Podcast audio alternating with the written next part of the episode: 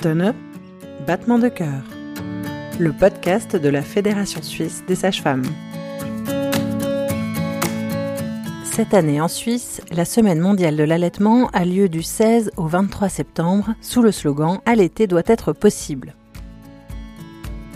Les sages-femmes professionnelles accompagnant les familles dès la grossesse, durant l'accouchement et après la naissance ont un rôle primordial dans le soutien à l'allaitement. Je suis Jeanne Ray et pour cet épisode, je rencontre Patricia Hildebrandt Bidzowski, sage-femme indépendante et consultante en lactation. Elle raconte comment elle soutient les femmes dans, dit-elle, leur voyage d'allaitement et comment les parents peuvent s'y préparer dès la grossesse, notamment via une information précise sur les mécanismes de l'allaitement et les besoins du bébé, dont elle nous offre ici des éclairages passionnants.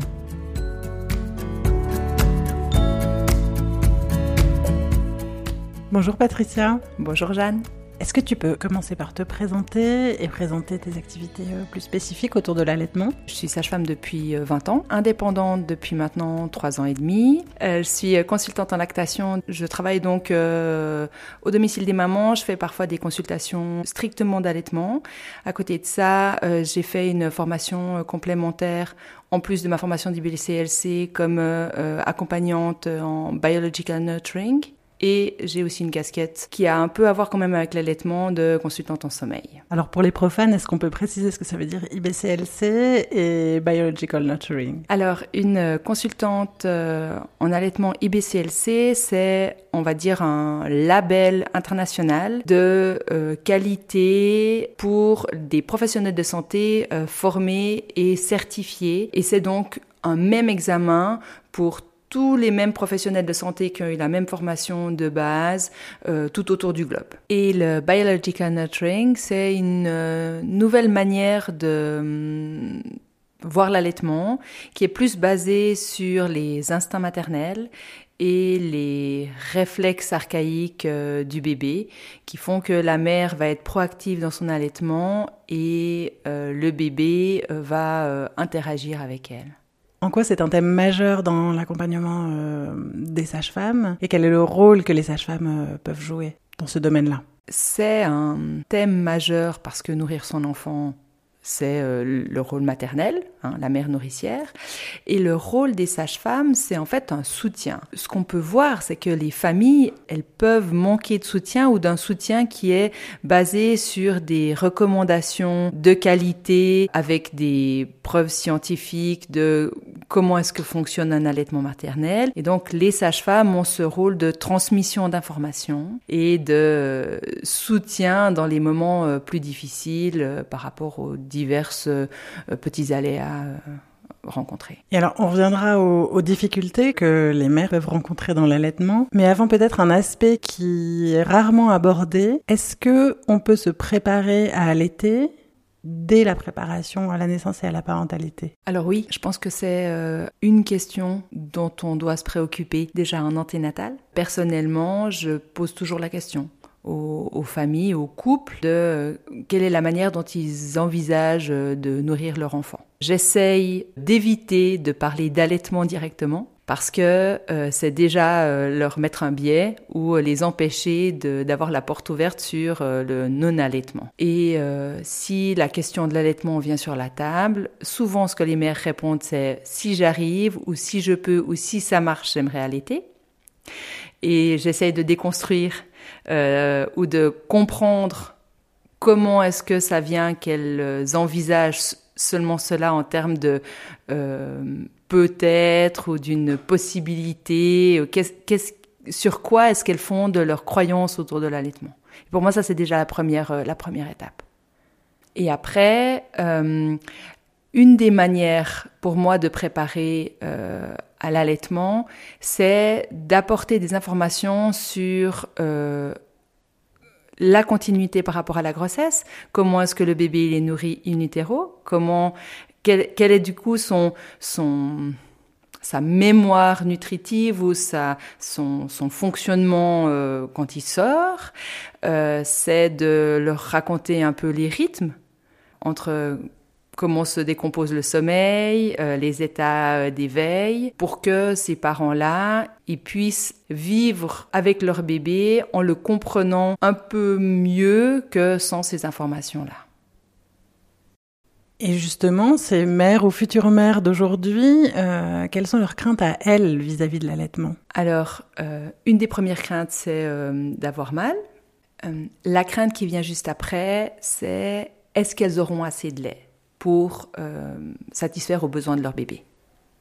Parce que c'est souvent ce qui revient, euh, les mères, les grands-mères de ces euh, futures mères leur ont dit j'avais pas assez de lait, on a dit que mon lait n'était pas suffisamment nourrissant, le pédiatre ou le gynécologue m'a déconseillé d'allaiter parce qu'avec un bébé de tel poids ou né plus tôt, c'était plus intéressant d'avoir des préparations commerciales. Et donc, c'est des mamans qui sont baignées dans cette euh, culture de on n'allaite pas ou on n'allaite plus. Et elles sentent bien où, euh, au niveau de la société, il y a euh, un peu ce courant qui, qui met en avant l'allaitement et qui vient un peu à contre-courant des croyances ou des expériences familiales.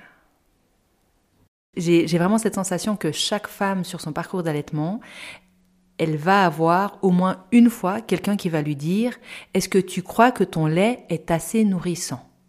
Que ce soit la première semaine, la dixième semaine, à dix mois d'allaitement, à deux ans, je pense qu'il y a toujours quelque chose en lien avec la qualité du lait maternel. Et, et c'est extrêmement intéressant de voir qu'aujourd'hui, quand on a des lactariums qui s'installent dans des régions, quand on commence à avoir des labos de recherche qui font du travail sur le, sur le lait maternel, à quel point c'est un super alicament. Donc en fait, c'est, même plus qu'un aliment en fait. Mais ça a été euh, totalement euh, euh, mis de côté et délaissé. Et au jour d'aujourd'hui, probablement que si on était conscient de la du potentiel du lait maternel, ça se vendrait plus qu'à prix d'or. Et d'ailleurs, il y a un marché noir. Oui, finalement, l'allaitement a une place très ambivalente dans la société. On voit d'un côté qu'il y a quand même une sorte de pression sur les mères pour allaiter, et à la fois, en fait, l'allaitement est peu soutenu ou mal accueilli dans l'espace public. Tu ressens quoi en tant que sage-femme de cette problématique-là? Et comment tu te positionnes aussi dans ton accompagnement? Alors, euh, je, suis toujours euh, attristée de lire que des mamans se sont senties euh, forcées d'allaiter. Parce que euh, pour moi c'est aussi un, un, échec de n'avoir pas pu écouter une maman qui euh, qui était pas en phase avec euh, ce type de, nutrition. Et euh, mon rôle de sage-femme et de consultante en lactation, c'est d'accompagner les femmes, pas seulement dans l'allaitement, mais aussi dans le mode de nutrition qu'elles vont choisir. Et globalement, mon problème, c'est plutôt la liberté de choix de chacun et le, le regard des autres qui vient entraver ces libertés-là. Et, là-dessus, ben, je pense que c'est pas seulement au niveau de l'allaitement, il y a aussi tout ce qui concerne la maternité, mais plus globalement les femmes. Tout ce que va faire une femme, une mère, euh, une professionnelle va être beaucoup plus commenté que si c'était euh, euh, un homme, un mari ou un père.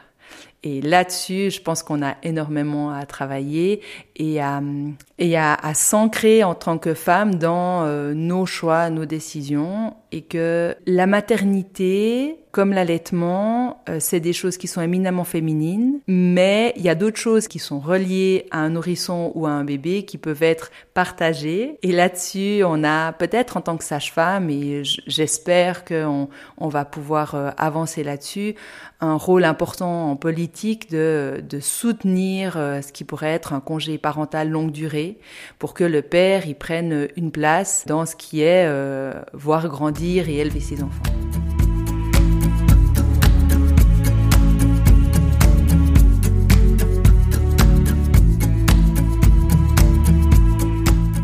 Il y a plusieurs euh, moments euh, qui vont être relativement cruciaux et qui optimisent ou qui font démarrer un allaitement euh, d'une manière euh, plus fluide ou moins fluide. La première étape, c'est cette étape des 3-4 premiers jours après la naissance du bébé, qui démarre avec l'expulsion du placenta et la libération des hormones qui vont faire la, la lactation. Donc l'augmentation croissante de la prolactine, qui sont aussi intimement liées au type de naissance et au vécu de la maman parce que l'ocytocine, qui est donc cette hormone qui grimpe depuis 35-36 euh, semaines de grossesse, qui va avoir son acmé au moment de la naissance euh, du bébé, qui donne les contractions utérines, est intimement liée à la lactation. Et donc une maman qui a un haut taux d'ocytocine circulant dans son sang euh, après la naissance un facteur de réussite, on va dire, plus élevé qu'une maman qui serait avec l'ocytocine euh, naturelle dans le sang, dans les chaussettes. Donc, euh, pour préparer bien un allaitement, il faudrait idéalement qu'une maman, elle, elle puisse euh, être dans un accouchement qui va se dérouler le mieux possible pour elle. Et ensuite, dans les trois, quatre premiers jours qui suivent, il va s'agir pour la maman et le personnel qui sera autour d'elle de suivre le rythme du bébé, qui est un rythme qui est finalement euh, beaucoup moins euh, clair et rythmé que ce qu'on aurait bien voulu croire euh, ces, mm, on va dire 50, 75 euh, dernières années. C'est-à-dire qu'un bébé, in utero, il faisait ses salles de succion d'exdutition euh, extrêmement régulièrement. Il était alimenté en continu via le cordon ombilical et dès qu'il naît, il va euh, continuer avec ce modèle-là, qui fait qu'il serait capable de téter euh, 2, 3, 4 minutes euh, toutes les 20 ou 25 minutes, ce qui va être, euh, on va dire, relativement un défi pour une maman qui vient d'accoucher et qui est fatiguée, mais qui peut-être est moins difficile à réaliser que de réveiller ou d'avoir un bébé toutes les trois heures au sein qui doit être pendant un quart d'heure de manière active. Et ça, euh, si déjà en anténatal, les mamans, elles sont plus ou moins au clair que la journée, elles peuvent garder leur bébé contre elles, euh, avec euh, le sein à disposition. Ça simplifie un peu les choses. La nuit, c'est un peu différent pour des raisons de sécurité. Euh, mais si un bébé, il peut téter les deux, trois premiers jours de manière régulière, c'est-à-dire sans compter le nombre de minutes, mais sans dépasser un certain écart entre deux tétés, idéalement plusieurs fois par heure. On va avoir un début de la lactogénèse 2 beaucoup plus rapide. Donc l'arrivée, on va dire, du lait euh, mature beaucoup plus rapide avec un bébé qui va de lui-même espacer les tétés parce qu'il sera un peu plus rassasié. Euh, le colostrum, euh, juste pour rappel, il est tout à fait suffisant pendant les 48-72 premières heures de vie du bébé, mais à condition que ce bébé y tète très régulièrement, parce que c'est des petites quantités. Euh, si c'est un bébé qui euh, est très fatigué et qui est posé dans son petit lit à côté de la maman qui elle-même est très fatiguée, ce bébé va montrer des signes qui seraient capables de téter. Euh, dans son sommeil agité ou son sommeil calme, je bouge la tête, j'en trouve éventuellement la bouche, je, j'ouvre péniblement les yeux, je les referme. Tout ça, c'est des signes qui seraient capables de téter. Si la maman l'a contre elle, elle va sentir, elle pourra lui proposer le sein. Donc c'est pour ça que ces trois premiers jours, ils sont assez, euh, assez importants que la maman, elle soit au clair avec ça. Bonjour bébé. Bonjour. Tiens, tiens. Bienvenue parmi nous. Hmm. Je crois que ça va être l'heure de quelque chose. Hein? Du flamenco? Oh, de prendre le sein. Hmm?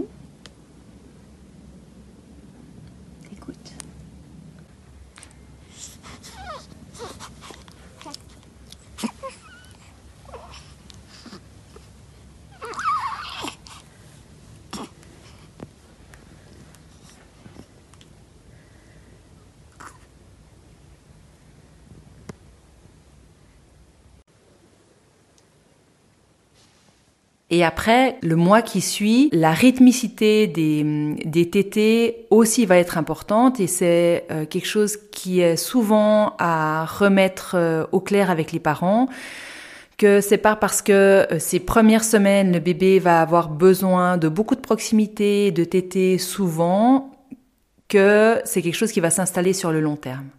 Et c'est comme tout dans la parentalité, euh, c'est différentes étapes. Il y a des avancées, des retours en arrière qui sont pas des retours en arrière, mais qui sont euh, nécessaires pour franchir l'étape d'après, et que les parents sont dans une adaptabilité constante. Et euh, avec l'allaitement, c'est ça, c'est euh, c'est possible que les quelques premières semaines, le bébé il va téter moins la journée, mais alors il va faire des tétés gastronomiques euh, groupés pendant la nuit. Ensuite, il va de nouveau un peu plus dormir sur la journée au début.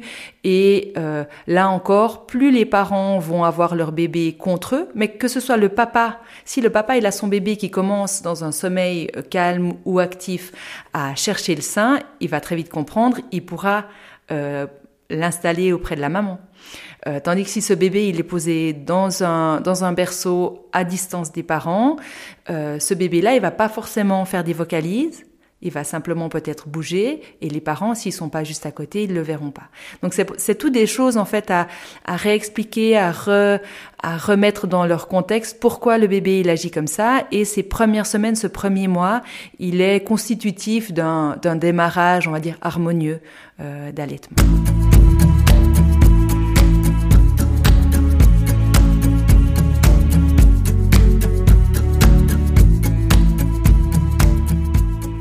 Ceci dit, c'est vrai que l'allaitement ne va pas forcément de soi pour toutes les femmes. C'est-à-dire que même une femme qui souhaiterait allaiter ou qui souhaite allaiter rencontre souvent des difficultés de crevasse, d'engorgement, euh, etc. Comment toi, tu accompagnes ces difficultés-là?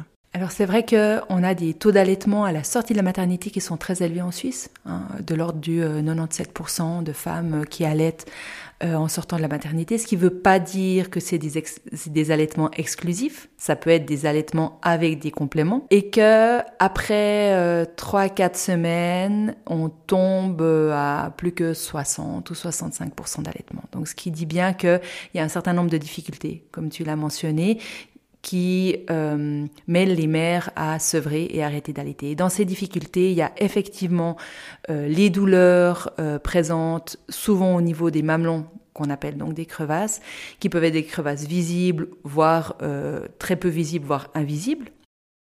Dans ce type de problème-là, euh, j'ai, on va dire, une double approche. J'offre déjà aux mères de repenser leur installation. Un bébé qui va être euh, en biological nurturing, c'est un bébé qui va euh, être plutôt posé contre la maman et donc la gravité va le tirer contre la maman. Donc c'est un bébé qui va qui va moins revenir en arrière et donc faire des blessures de ce type-là. Euh, après, euh, ce qui n'est pas à négliger non plus, c'est les difficultés de succion des bébés qui peuvent provoquer des, des crevasses. Et là-dessus, euh, même une maman qui va s'installer, installer son bébé de la manière la plus confortable pour elle, euh, si le bébé a une problématique de succion, sa langue qui n'est pas complètement fonctionnelle, euh, on va devoir mettre en place d'autres choses. Et pour ces autres choses, on a, on va dire, euh, où moi j'ai un, panel qui va du plus euh, simple, c'est-à-dire laisser les seins à l'air pour, euh, pour que les cicatrices sèchent, au plus élaboré, qui se situe entre faire une pause d'allaitement et instaurer le tire-lait, ce que je fais très rarement moi dans ma pratique à domicile, vraiment très très rarement, et qui est, qui peut être aussi accompagné ou que moi je remplace souvent par des sessions de traitement avec un laser médical à basse fréquence qui a comme euh, but principal de accélérer et renforcer la cicatrisation. Et c'est ce qui fait que un certain nombre de mamans vont passer ces euh, premiers jours, voire premières deux premières semaines, voire euh, dans le cas de certaines mamans plusieurs semaines avec des crevasses, mais où le fait de faire quelque chose leur permet de dépasser ça. Et puis après, dans ce qui est de l'ordre de l'engorgement, euh, pour moi, il y a l'engorgement qui est physiologique, qui arrive justement quand on passe de euh, cette phase de colostrum au, lait mature où les, les, seins se gorgent de lait, les cellules euh, lactantes sont euh, à leur maximum de fonctionnement. Et euh, là, pour moi, c'est vraiment d'expliquer à la maman que ce qui va être important, c'est que même si c'est très gorgé, il faut trouver un moyen de libérer et que la meilleure pompe qui existe au monde, c'est leur bébé. Et donc euh, là, c'est aussi beaucoup de soutien, voire euh, une à deux visites par jour euh, pendant quelques jours pour qu'elles se rassurent sur leur capacité à gérer ça. Et c'est aussi une des choses dans les recommandations, hein, c'est le soutien d'un professionnel de santé formé, outre le fait de gérer, de, ne pas trop stimuler, c'est-à-dire c'est pas parce qu'on a les seins engorgés qu'on va utiliser le tire-lait extrêmement souvent. Hein, il faut laisser le rythme du bébé et juste si le bébé ne fait pas suffisamment le travail parce qu'il y en a tellement qu'on libère encore ce qu'il faut, euh, de travailler sur euh, les anti-inflammatoires et les méthodes pour les symptômes, euh, la glace après, le chaud un peu avant, masser. On, évite énormément de borderline ou de mastite inflammatoire. Et actuellement, on a de moins en moins, ou en tout cas moi je rencontre de moins en moins de mastites qui vont nécessiter un traitement antibiotique.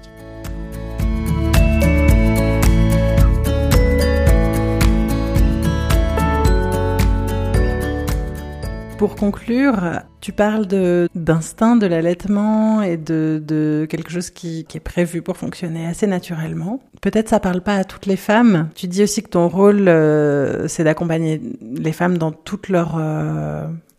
ce qu'elles souhaitent au fond d'elles, mais c'est pas c'est pas forcément si simple. Quel est ton travail, toi, en tant que sage-femme, pour accompagner les femmes dans ces questionnements-là, qui sont pas forcément très conscients en fait, et pour qu'elles arrivent à trouver leur chemin à elles? C'est des questionnements ou des, accompagnements où régulièrement je repose la légitimité d'avoir le choix, où j'essaye de sentir par des questions qui sont peut-être détournées euh, si la maman elle se sent toujours euh, bien dans le chemin qu'on prend en essayant de déculpabiliser sur cette injonction que euh, le lait maternel, c'est la meilleure chose qui soit pour leur bébé. Et j'essaie vraiment, dans les cas un peu difficiles d'allaitement, de verbaliser ma difficulté. De dire, euh, je me rends compte que ce tir-allaitement, ça vous demande énormément de, d'énergie, que c'est pas simple. Euh, comment est-ce que vous vous sentez là-dedans? Qu'est-ce qui serait plus simple pour vous? Quelles sont vos envies là maintenant? Si vous aviez une baguette magique, euh, comment est-ce que vous verriez les choses? Et puis ça, ça ouvre un peu des fois des possibles.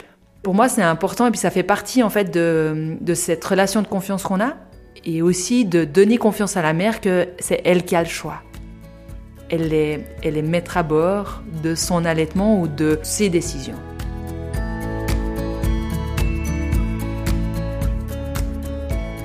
Merci. Je t'en prie. Herzstunde, Battement de cœur, le podcast de la Fédération suisse des sages-femmes.